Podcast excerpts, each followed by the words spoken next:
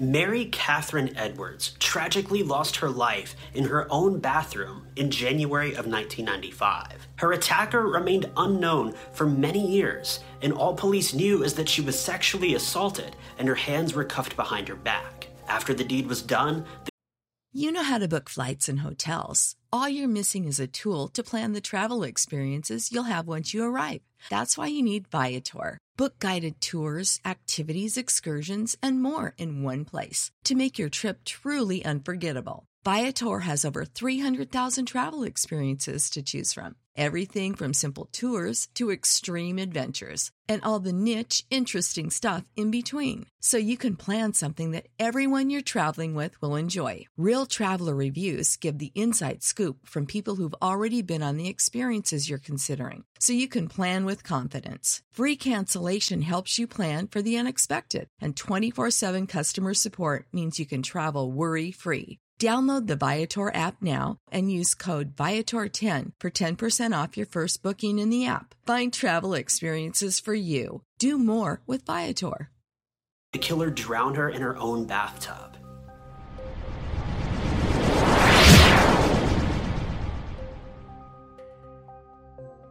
Mary Catherine Edwards was a beloved schoolteacher from Beaumont, Texas. She was liked by everyone around her.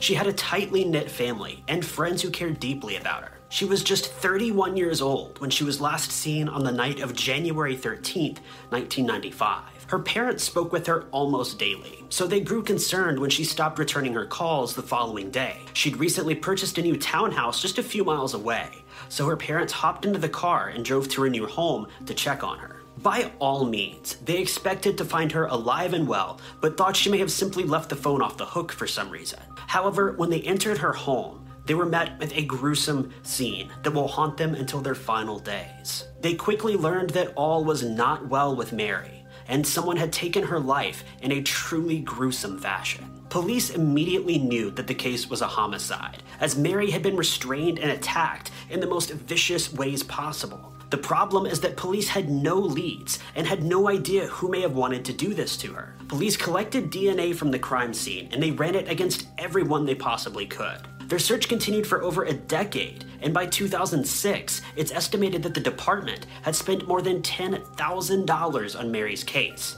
Yet they were no closer than they were when they started all those years ago. Police remained hopeful that they had all the information and all the evidence that they needed. They simply didn't have a match for the perpetrator. According to one investigator, all they could do was wait for the suspect to slip up and somehow have his DNA entered into the police database. Without this, they'd reached a stopping point in Mary's case, and the mystery of her death would remain cold for yet another 15 years. Efforts were made once again in 2014 to bring the case to a close. The county had recently elected a new district attorney, and on his first day in office, he ordered several investigators to be reassigned to Mary's case. Still, there were no new leads and no DNA that could be matched to the killer. However, six years later, in 2020, the case began to make a small amount of progress. I'm sure most of you guys have probably heard about genetic genealogy by now. For any of you who may not know, this is what's done when you send in your DNA to one of the many services that offer to build you a family tree and identify any potentially underlying health conditions and so on. 23andMe is one of the biggest ones that first comes to mind. But what you may not know is that when you send in this DNA, you're authorizing police to use it to help solve cold cases in many instances. This is how we've had so many breakthroughs in major cases just over the last couple years. This is also how officers began to track down Mary's killer in 2020. According to investigators, a few second cousins were identified through this DNA database. They used this information to reconstruct a family tree, eventually working their way down to just a handful of suspects that could have been responsible for Mary's death. Police say that relatives in the killer's family willingly submitted additional DNA samples, and they collected a total of 30 new samples to investigate. It wouldn't be long before they narrowed down their search to just one man Clayton Bernard Foreman.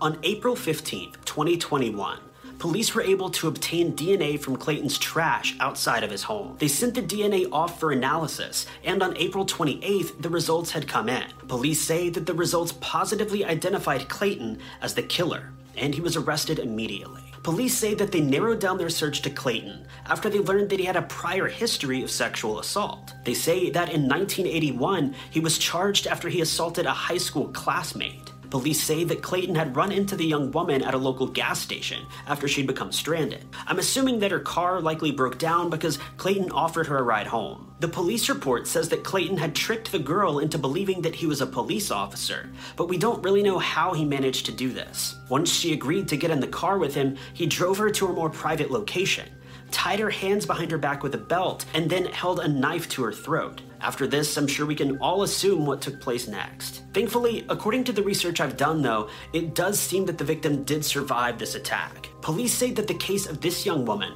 was eerily similar to the case of Mary. Back in the 1980s, Clayton was only given three years of probation for this attack, though he's likely to face a much harsher punishment this time around, and by all means, everyone working this case expects him to be locked away for the rest of his life. And considering he's 61 years old, that wouldn't be too far fetched to believe. But there are a lot of details about this case that you're probably still wondering about. For example, how did Clayton even know Mary? As it would turn out, the two weren't too close. However, they did have mutual friends.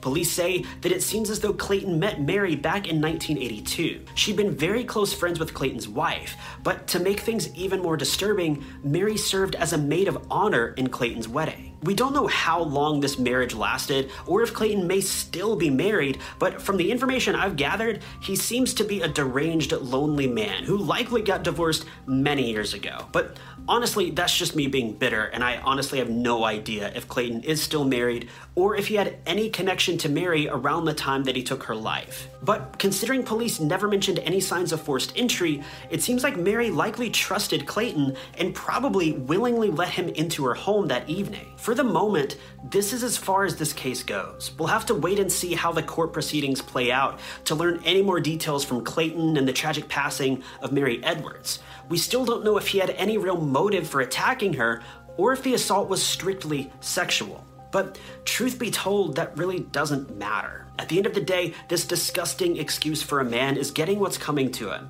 and it's extremely likely he will never see the light of day again. And just to address what I'm sure most of us are all thinking, it's highly likely he'll get a taste of his own medicine behind bars. I hear prisoners don't take kindly to sexual assailants. But that's the video for today, you guys. I hope you enjoyed it. If you did, be sure to hit that like button. If you loved it, consider sharing, subscribing, or clicking that blue join button below to really show your support for the channel. But I've been Ty Notts. You guys have been lovely, and I'll catch you in the next video.